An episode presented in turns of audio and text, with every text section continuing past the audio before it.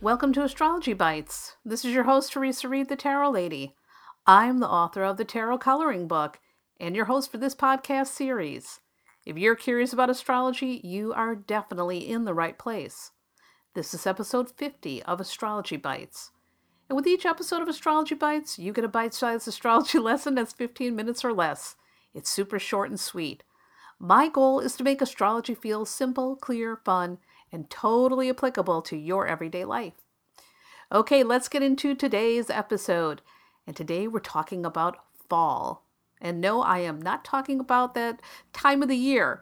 Instead, we're talking about planetary rulerships. And back in episode 47, I began talking about the planetary rulerships. Rulerships is an old concept where each planet is said to rule, um, you know, one or more astrological signs. And, you know, rulership can tell whether a planet is strong or weak depending on where it's placed. So last week I talked about exaltation. Now, exaltation occurs when the planet is in a sign that brings out the best principles of that planet. In other words, this is the most powerful, intense expression of the energy. Now, the fall, which is what we're looking at this week, is the opposite. A planet is considered to be in its fall when it's in the sign that is the opposite to the one that is exalted. Now, a planet in its fall is considered to be the weakest expression of the planet. In other words, it sucks to be a planet when it's in a sign of its fall.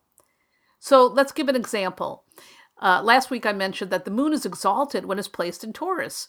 Here, the moon is steady and stable and reliable. The emotions are nice and grounded. Now, the opposite of Taurus is Scorpio. So the moon would be in its fall when it's placed in Scorpio. Now, supposedly, that means it brings out the worst in this moon. The moon and Scorpio person supposedly, notice I'm saying supposedly, there's a reason for that. the moon and Scorpio person supposedly has strong, biased emotions, a tendency to take everything personally, and they have a vengeful streak. They're known to hold grudges a mile long. Now, of course, that's what most books like to say about this placement, but I have strong opinions about it. Why? It's because I have a moon in Scorpio. And while I agree that I have intense emotional, um, intense an intense emotional nature, I don't see that as a bad thing. I like to say that the reason why most people can't cope with this moon and Scorpio types is because we're ultra passionate and super intuitive. And that scares people off. You know, frankly, I love my moon and I don't see why it is considered to be in a weak placement. In my opinion, those ancient astrologers have it all wrong. Anyhow, that's just my opinion. And, you know, those guys probably know a lot more about this than I do. And I need to get off this diatribe with this Moon and Scorpio stuff and get back on track for you guys. So let's go through all the planets in their fall. And of course, you're going to want to memorize them. The sun is in its fall in Libra. The moon is in its fall in Scorpio, even though I don't agree with that. Mercury is in its fall in Leo. Venus is in its fall in Virgo. Mars is in its fall in Cancer. Jupiter is in its fall in Capricorn. Saturn is in its fall in Aries. Uranus is in its fall in Taurus. Neptune is in its fall in Capricorn. Pluto is in its fall in Aquarius. So that's that's considered our bad boy planets, I guess. Anyhow, take a look at your astrological chart.